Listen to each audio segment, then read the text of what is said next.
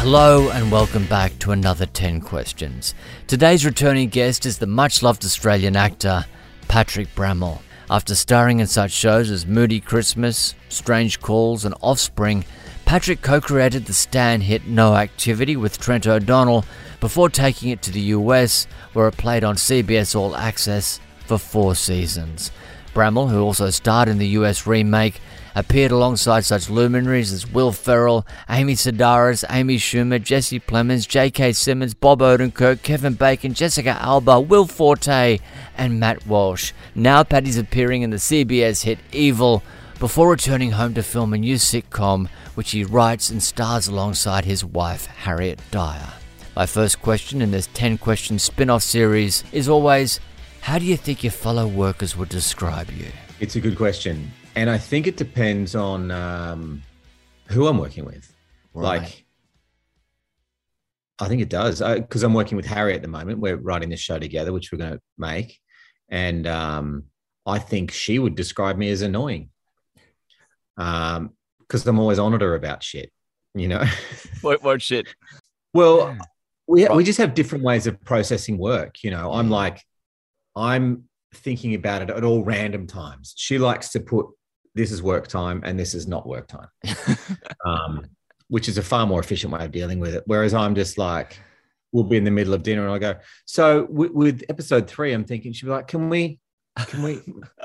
I'm like, no, but just let me. She's like, no. So she would describe me as annoying.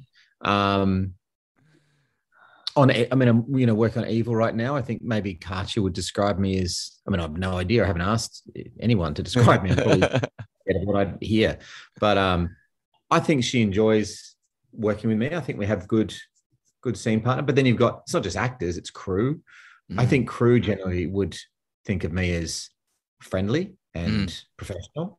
That's how I want to be. That's how I. That's how I always try to be. You know, a, a, a easygoing sort of, but professional. Show up, know my lines, don't keep people waiting unnecessarily and then I've got producers that I work with, you know, the people who are above me, or you know, and they. I, I think I probably test producers a bit more. I think I'm a bit more demanding with that. I think I I because I don't like being out of the loop. I don't like not knowing what's going on. Mm. As an actor, it's hard, you know, because you treat it a bit like a mushroom. You're sort of the special children who are told things last. Yep. And and then you're managed as an actor. Yeah. Um, and that I struggled with that for a long time. And I think it's only in the last few years since I've been, you know, writing, producing, show running that I've I've I got to exercise that part of me and I know what's going on. And so now I can enjoy the gigs where I'm just an actor. Like because mm. there's a mm. lot of responsibility and stuff that I'd rather not know about actually. Um, but when when I when I do have those positions, I want to know it. I want I want to know why decisions are being made that yes. affect. And I think that's why I got into writing and show running in the first place, or you know, edge my way into there is just to be essentially an actor. I'm first and foremost an actor, but just to have be an actor with a seat at the table. Yeah. I think because actors are treated so um, you know, after the fact. Mm. And also to answer your question further, it's probably not just who I'm working with, it's probably what role I'm in as well. You know, as a showrunner, I'm very mindful of of um, an actor's process. You know, not just show up and do the thing, and we'll fit you in.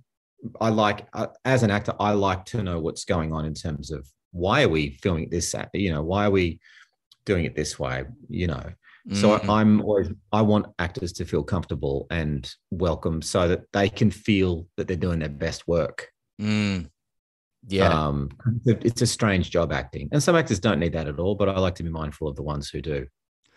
Um, I, I guess this in a way feeds into it. What what's the most unhelpful feedback you've received? I think and it, it's yeah, it is connected. I think it's it's when I think about that, it's mainly stuff from drama school. Honestly, it's stuff like I think when I went through drama school at VCA, there was a there was you know at, at the time I was going through it, there was a real um, attrition. You know, people would first first year would be like twenty seven people, and and the graduating class would be twelve people. Yeah, uh, not always, but the time I was there, that was about the number. And so for a good couple of years, I was right on the cusp of will he make it or will he not? And I was told over and over again, we we think you're a good performer, but we don't know if you're an actor. Wow. We don't know if you can reveal character. We, you know, um, so for a long time I, I was, but but on the other hand, maybe that maybe that I was galvanized by that a bit. I don't know. Mm. Maybe because I was told that I was a bit fuck you and I want to prove them wrong or Mm. worked extra hard or something. I, I don't know. Maybe it's hard to say. The other thing in drums, I was told I was told I had a very um, nasal quality in my voice, and I was always, you know, I was always told I wasn't breathing properly. Um, and I got a hang up about that for many years about like, oh, my voice isn't um, isn't, you know, sonorous or free enough or whatever. Um, and then ultimately one day I was like, hey, I'm working as a voiceover actor. That can't be true. no, that's, that's right. um, and doing theater as well. And and I think I think that was coming from a voice teacher who had a particular idea of what a theatrical actor sounds like, Yeah. um, which certainly in Australia, in a TV and film industry, who gives a fuck what it, you know, you don't want to be, you know, this sort of guy who's, um, yes, I'm a graduate of uh, VCA. You know, you don't need that. Nobody needs that. no, no one needs Frank Thring anymore. That that era is past. Yeah, completely. So those those were in a sense very unhelpful, but but again, even with the voice one, maybe it made me work harder for it. I don't know. So it's hard to say. But at the time, it felt very unhelpful. Did you fit? So you definitely felt on the edge. Like you'd had those discussions with them, and you and you felt a little bit on the edge. I was on the edge. I was told several times at sort of the you know assessment times. I remember being told at the start of second year of drama school, look, if this were the old days, we'd have a trial. You know, you'd be you'd still be on um, on trial basically for this term because we don't know if you you've only just scraped in essentially. Ah, and and Yeah. just just would you have? Would it have been the end of the world? Would you have still pursued acting had you not graduated? I it's, it's I really don't know. I think so. Mm. Yeah, I think so because I was doing arts law for a couple of so I, I finished high school, college, year 12, and then took a year off and then I and then I did arts law and I did that for 3 years in Canberra. And, and I got my arts degree, but I still had two years of just straight law to go. And I was like, I can't do this. I'm, who am I kidding? I'm not. I can't. There's no way. I'm not. I'm not that guy. I've been lucky enough to get the marks to do law, but let's face it, I'm not good at it at all. I'm just getting by. And so I went and I'd been auditioning for Unitas, your WAAPAs, your VCAs for three, you know, for several years, never got in, maybe just a bad auditioner. And then I got into the Actors Centre the year before I went to VCA. And, and that was a that was a three days a week part-time course. Um, and then uh, at the end of that year, I was one of the better students in the class. I auditioned again, didn't get in again anywhere. And but a teacher of mine at Actors Centre had started the following year at VCA. That had students drop out. They didn't have time to audition anyone. And she, she was like, I vouched for you if you want to come. oh wow! It was like a few weeks after the start of the, of the year. Oh the wow! So I got in sort of under the radar into VCA. Um, So you're already on the back I- foot. and In a way, there's already a bit of a shadow over you because you're definitely. you're coming under coming in under. And at that time, what I was doing, I was in Canberra back living with my folks, earning money. I think I was working for my brother. And I was going to go overseas and do act, you know, go and study Lecoq or, Mm. or Philippe Bruyere or find a class overseas. I was going to go and do that. So I think I probably would have done something like that. And how old were you when you first year at VCA? 23, 22, 22. So you're kind of on the older end. Would you have been? Yeah, I was. I was. Yeah, yeah. And that means that the fall is even harder if you know if you get kicked out and you're you know and you're one of the older ones. you Yeah. know, it's That's right. Yeah. it's probably great, mate. It really built determination, I reckon. I think determination plus sort of the arrogance of youth going, I can do this, Mm. you know, not really thinking about what if I fail. I didn't think too much about what if I fail because I was a younger person, I Mm. think. What is the failure you most cherish? Um, yeah, I mean, that, that's, uh, that's a tough one um, because I haven't failed at anything. Oh no. No, um, I think the, I think I, it, cherish is a strong word, but I think um, I think the failure of my my first marriage is the thing that I think it was a really tough thing to go through, and um, and uh, uh, and it sort of broke me in many ways, and I broke myself in many ways. Um, and I think out of the having been through that, I do feel like it changed me for the better. I think I'm a more thoughtful, uh, empathic person now than I was. I think I was a little bit of a cunt in some respects. I think I was. I think I took a, lots of aspects of life and things for granted. Um, and I don't, uh, as I say, cherish is a strong word because I don't cherish that I hurt my ex-wife. Like I, I hurt her um, through my ignorance and and sort of selfishness. Um, and I don't cherish that at all. I'm, I'm that'll always be a regret. But, but through that uh, shitness, I, I think I, I mean, it was a huge failure on my part. I think I, um, I'm a better person because of it because mm. I never want to do that again. You know, so anything like that again. Mm. That's probably the one. That's my biggest, certainly the my biggest failure. And I think I have to something like cherish it because I did learn from it. Yeah. But it did open up a, a path for you for happiness, I guess, you know. Absolutely. That's the other thing. I mean, you know, it's it's um it's hard to regret anything when I'm very happy with my life today, you know, mm. uh, because of the you just never know what could have happened in the butterfly effect and all that sort of mm. shit. So it's hard to um, it absolutely did open up a path to happiness you know i'm very happy now personally and i have a beautiful wife and family so there's nothing I regret about that if you could go back five years what advice would you give yourself what are we talking that's 2017 2018 was that 20 2016 16 um so i'm 40 have you just arrived in la 2016 2015. I think late 2015 is when I arrived in LA. Because we arrived at the beginning of 2016. So yeah, we're around the same time. Yeah, yeah. I was back and forth a bit, you know, testing the waters. Mm. And then I, I got a gig at the start of 2015, a pilot that didn't go ahead, but that was that was my first step into meetings and getting representation, all that sort of stuff.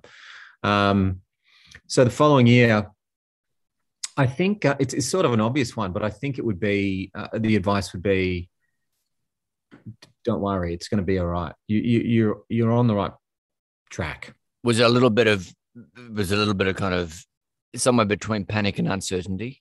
There was just a lot of, I mean, that 2016. So you know, my marriage sort of fell apart in the, in the 12 months before that, and um, and and I, and I was in a lot of flux and thinking about where I was and who I was. And you know, in 2015, I went and did the um, Camino de Santiago. You know, I walked across Spain, right. thinking about what the fuck, what just what the fuck, really. Yeah.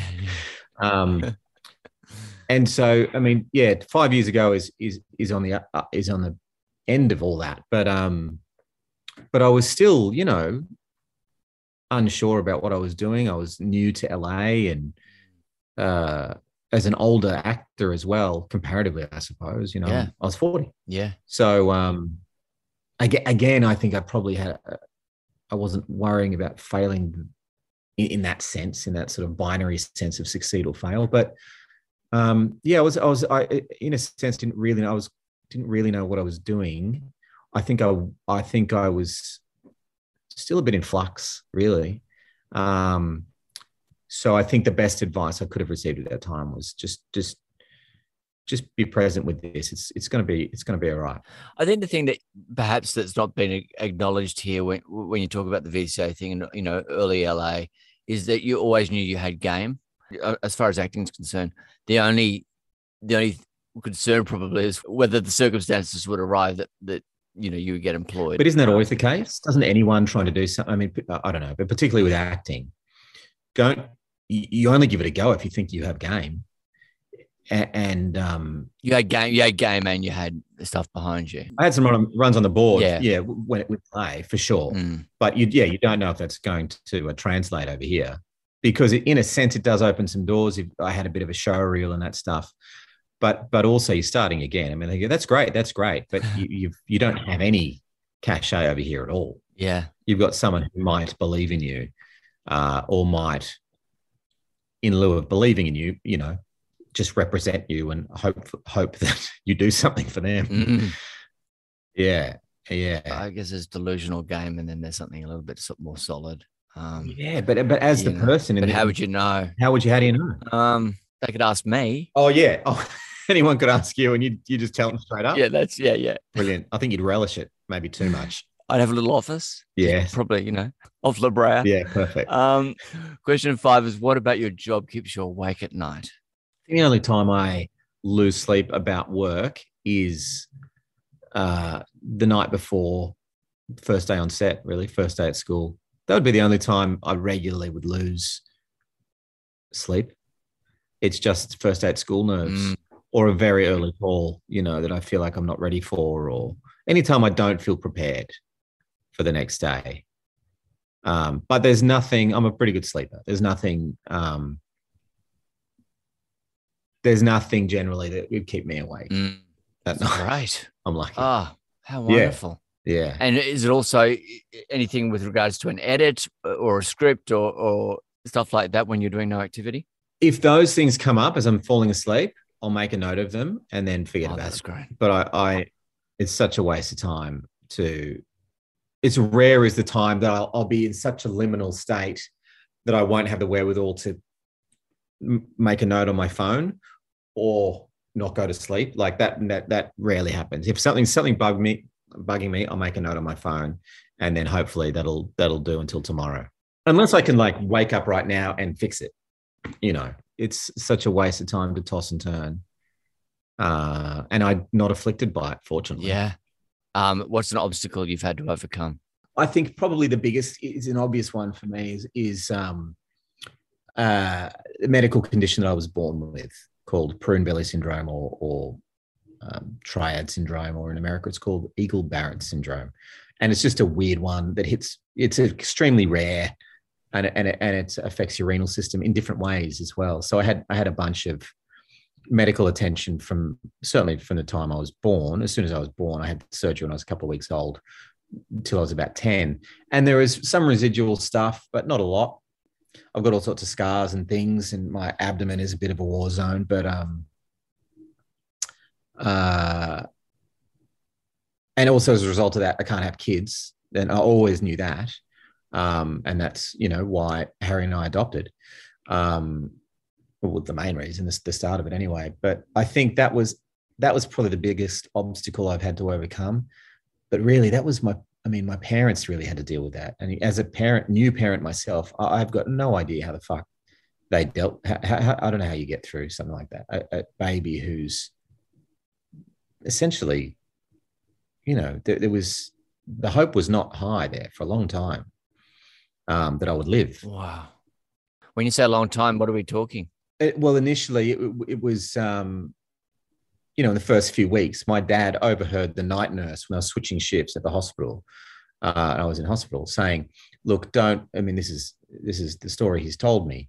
Is that don't worry if the Brammall boy dies. You know, tonight he's probably not going to make it." Oh my God. Uh, and he overheard that, and he went and you know he did his own as a journalist. He went did his own research and found specialists and and sort of you know he did some incredible stuff and found the right people for me. Um, it was extremely Oh, that's Lucky. That's oh, it's amazing, mate.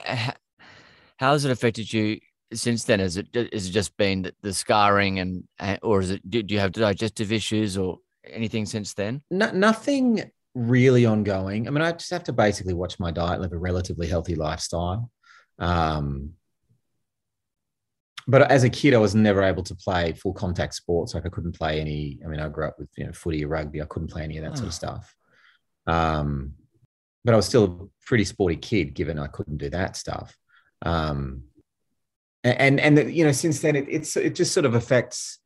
yeah, it's, it's going to be mindful of it, but but not in a not in a in an earth shattering way. I've had a couple of episodes over the years where I've I had not seen a specialist and they've wanted me to, uh, you know, make adjustments to how I um, live and my my like my renal system doesn't work particularly efficiently or effectively. Mm. So it takes me a little bit of piss, for instance, mm. and um, and uh, you know if I don't. If, if, if I didn't take care of myself, who, who you know, I I think maybe my kidneys would start getting damaged at some point. Yeah, yeah. And it, it's hard to know because it's such a rare condition that when I was born, it was considered, you know, fatal. Um, and so there were not many people with um, they didn't know how long I was going to live, and they and and in, you know they really didn't know. Um, there weren't many cases of people that they that they'd recorded in the medical journals that, who'd survived, you know, lived a long, healthy life. Um. I don't think that's the case now. Um, but yeah, so it's it's it hasn't affected me. I mean, it's been obviously it was a huge obstacle. It was straight out of the gate, but it was also who would I be without yeah having had that? Yeah, I'm a very different sort of person. I think. Wow. Um. So it's so it's like I can't feel I can't um wish it had never happened, and I and I don't. Um, I'd be interested to see what uh, Harry would say about this next question. What what word or phrase do you most overuse? Yeah. um I did think hard about this one. Um, I, I can't think of a particular. If if you because I asked Harry and she couldn't think of one. No. Can you think of one for me? No. No, I can't. Because I can think of one for you. Exactly. What do I? No, hundred percent. I only took, I only adopted hundred percent about three years ago, and that's Brett Tucker's fault. Yeah. yeah and it's not like I don't say it like it's an annoying thing at mm, all. It's just like 100%, man. When people say 100%, I, I think I first started hearing it regularly from you. Mm. Um, but now everyone says it 100%. I used to say exactly uh, a lot too, by the way. So it's another another exactly. form of exactly, isn't it?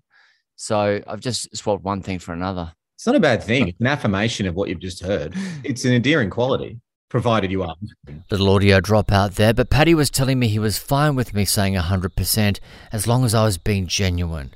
And yes, I'm 100% genuine. I then asked Paddy if he repeated any words or phrases when he writes. Well, I think in my writing it does come out. I think I swear a bit much. I think I swear pretty liberally. What's your favorite swear word? Oh, probably fuck. I mean, I pepper yeah. it. I pepper fuck like punctuation. You know, it's um, it's what the fuck, fucking like it's just always fuck. And do you get notes from the network about your fucks? I think I think it really comes out of my writing. I think it comes out. I think, and Harry always points this out.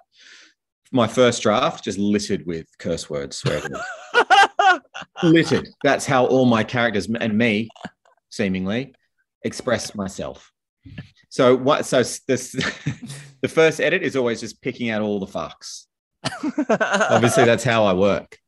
I, I need to just swear and like punctuation, basically, and then yeah. And you're from a lovely, you're from lovely Canberra, mate. You're not even from Queensland. Lovely Canberra. I know. I don't have any excuse. That's brilliant. Yeah. Um, how do you remain calm under pressure? Um, I think the way I think the way I deal with stress is I tend to absorb it, absorb it, absorb it, and then at a certain point, I'll, I'll, I won't go zero to 100. I'll go six to 60 to 100 because mm-hmm. I'm already at 60, you know. So I think I tend to absorb pressure. I tend to, for a while anyway, just go, yep, okay. Now I've got now, how, so how do I deal with that circumstance? So that's there now. Okay, how do I deal with that? Like, got to keep putting one foot in front of it. That's, mm-hmm. I'm not going to, I'm not going to argue with the umpire. It's like, that's what it is right now. Okay, then I'll do this. How can I keep going, keep going? Um, and then when it becomes beyond that and it's real pressure or it's or it's say you know extreme nerves or something um i think i don't know a bit of blind faith and just i think get on with it is is kind of not my motto because we get to that one but i think it's just a, a way just a pragmatic way of, of approaching life just just keep going, just keep putting one foot in front of the other. I do. Talking of absorbing pressure, I notice that sometimes when someone says something stupid, you know, you won't pick them up on it straight away. You see a slight narrowing of the eyes with you, but that's it. really? I'm not noticing. Yeah, it's just like it's just like a little bit of a Clint Eastwood look, and then um, and then uh, so it takes a while for you to kind of go, you know, um, not sure about that. That's funny. You know, lately, just lately, with Joni, you know, with being with a little having a baby, I am. There's been a couple of instances just in the last week of me having a go at strangers. It's not something I do generally, not straight away, but just moments of just today. Harry and I are walking along. We're in New York, and we're going to get a coffee. Got the stroller, got the dog. It's cold. We're walking along, and we've got the you know the walking man at the lights, and there's a guy who just turns, doesn't see us. I'm like, whoa, whoa, whoa, whoa. and he stops, and we go to walk around him, and he says something. He's like, blah, blah, blah. I don't know what he said, but he was basically having to go at us, and I was just like, "You're a fuckwit, mate. We're gonna fuck it." Like I just went to that place, yeah, and um, I don't know. There's something about doing it in New York that feels quite right. Yeah, it feels right, and also you you now got a baby, so yeah, I was like, fucking dog and a baby, you fuckwit. And, yeah, um, yeah, yeah. And I mean, I'm, I'm not proud of myself for doing that. It was it's just something that came out straight away, and I don't know if that Harry's noticed that about herself as well. That she'll she will when when it's about Joni or interaction with the public and someone's doing something that potentially endangers her, or maybe she we can see that there is some issue there and not just like, and not just that he was turning, didn't see us. That wasn't the issue. Like we stopped him. That wasn't the issue. It was that he then had a he he had a go at us. Mm. That we were in the wrong, and that's when yeah. Like, fuck you, mate. But that wasn't even pressure. That was just a, a knee jerk response. No, but it's yeah, it's interesting how how when you're suddenly protecting someone, mm. um, that comes out in you. It's mm. great.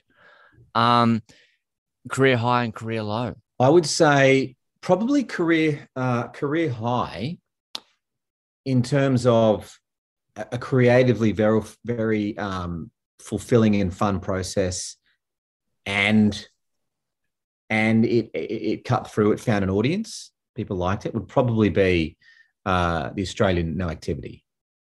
I think it was something I loved doing with great people, and people really liked it who saw it. Yeah. Um, that'd probably be the one. Moody Christmas is close as well. But that was so sort of early in my TV career that I didn't, I thought all jobs would be like this. Um, special. um, and, and career, and oh, also the American No Activity, it didn't cut through at all. Nobody watched the fucking thing. I mean, um, I think because it was on a, a, streaming service, it didn't have a lot of subscribers here in America. And I doubt Australians who saw it really preferred it to the Australian version. And fair enough.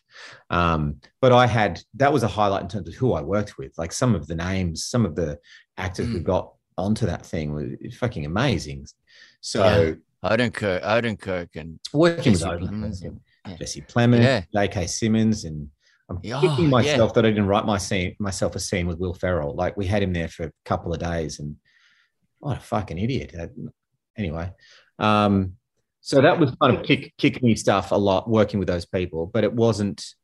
I wouldn't say it's a career highlight in terms of what we're talking about. Career low light, um, probably, um, probably, probably. Well, I did a sitcom last year, uh, which went for a season here in America. I mean, and, and that was it. They axed it immediately. It was it was it was comedy in a time of COVID, um, and it was uh, you know it was meant to be a live studio audience. We were just playing literally to a seating bank. There was nobody there, and you know what? It fucking showed on telly. You can tell no one was there. It just it was it was not good. I loved that. I loved working with everyone. It, it, I really enjoyed everybody, but um, but in terms of a show, it just didn't work. Um, maybe that. But some years ago, I did uh, Power Games. Remember that one? Well, I played Rupert Murdoch. It was a Channel Nine. Oh yeah, mini series. You know, over yeah, special nights. You know, it was one of those.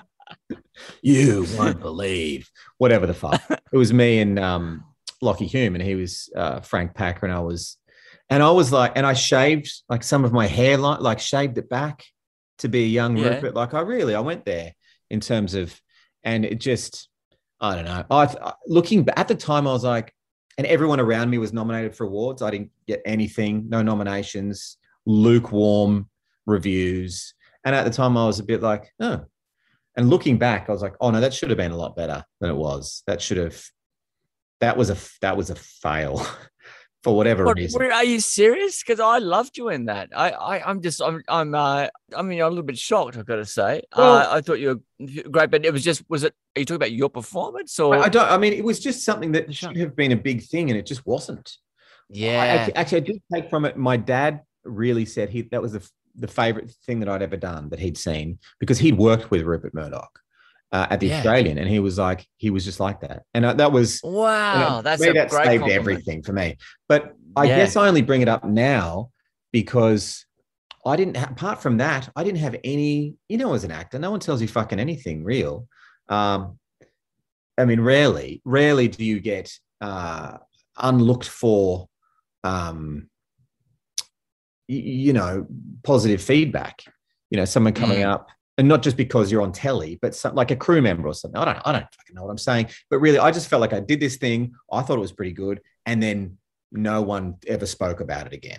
You know, and I was like, oh, well, maybe I maybe I wasn't good in that. I don't. It's hard to tell, and I haven't revisited. I haven't looked back at it for years. Well, if you came to the Adam Zwar office, eh, he would have said that you were great in I that. should. You And, should open uh, up that. You should open up that office off La Brea. I would- yeah. you can have a good, a good meeting It's with only you. 20 bucks or something. You pay 20 bucks and then you get an honest opinion. Talking of dads, my dad, who also knew a youngish Rupert Murdoch, thought Paddy captured the tycoon perfectly as well. And Paddy nearly got a chance to hear what Murdoch himself thought of the casting. He was in at Fox in LA one day, and for a moment, it looked like Paddy and Rupert would meet. No, it never happened. That happened. The head of casting was like, "He's just next door. Let me see." And she went, spent ten minutes, came back, and was like, "He's got another meeting to go to." And I'm like, "Okay, no worries, bro." Out of interest, what talking points did Paddy have up his sleeve for when he and Murdoch came face to face? Nothing. I would have had nothing. It's probably better that I didn't meet him. He would have been like, oh, "Fuck, what am I talking to this guy for?" I remember talking to Kim Beazley years ago for that when I played Kim Beazley in um, Hawke. That's That was right. fucking You were great as was, Kim Beazley uh, too. surreal. I was very nervous talking to Kim Beazley. What a lovely man. Yeah, that voice. Yeah, that voice. Um, I put on quite a bit of weight for that as well. When they cast me, I was like, when I got the audition, I was like, what a waste of my time. Really? Me? You're going to play Kim Beazley. I mean, maybe I wasn't in the best shape in the world, but I was like, I'm not Kim Beazley shape, am I? And I got the role and I was like, well, great, but what what am I supposed to do with that? And then I was like, I've got to put on more weight. And so I went and saw a nutritionist and she gave me this shit diet of like getting fat healthily, like eating lots and lots of healthy carbs, uh huh. which I did for a while. And I just felt disgusting all the time. So I thought I might as well eat stuff that I enjoy eat. So it was like McDonald's and all sorts of junk food. Um, and I felt pretty gross doing it. And um, I mean, actually, I felt like a fraud all the way through that. I was just the whole time I was like, I don't look like fucking, I'm not Kim Beazley in any way here. Playing someone real is a very hard gig. I mean, you know, you've done that. Most of the real life people I've played have passed away, and thus have been spared of my portrayal of them. Final question Does Patrick have a motto? I'd say probably the one that I keep revisiting is um, is uh, life only goes in one direction. I find it helpful in terms of staying present and not uh, not being too precious about what's what's past and what's passing, Mm. and also not not looking too forward to the future either because it's constantly moving. Are you disciplined about all those things, or is it come, does it come naturally to you? I'm not so disciplined about that sort of stuff. Yeah, I think yeah, I think, but it I don't, but I do keep saying it, so it must be. It, I must need to hear it. Yeah, yeah, yeah. So you, Yeah. you don't indulge, is what you're saying in in uh the past or the or uh, Try not to. Yeah, Yeah, yeah. okay. Yeah, try not to because, I mean, I, it's only worth doing if you can learn from it. But really, what can't you learn from the present? Thank you so much for tuning in to 10 Questions. If you'd like to subscribe to us on Patreon, we're at 10 Questions with Adam Zwar, and that's where you can get the bonus content on every interview. Until next time, thanks for joining us.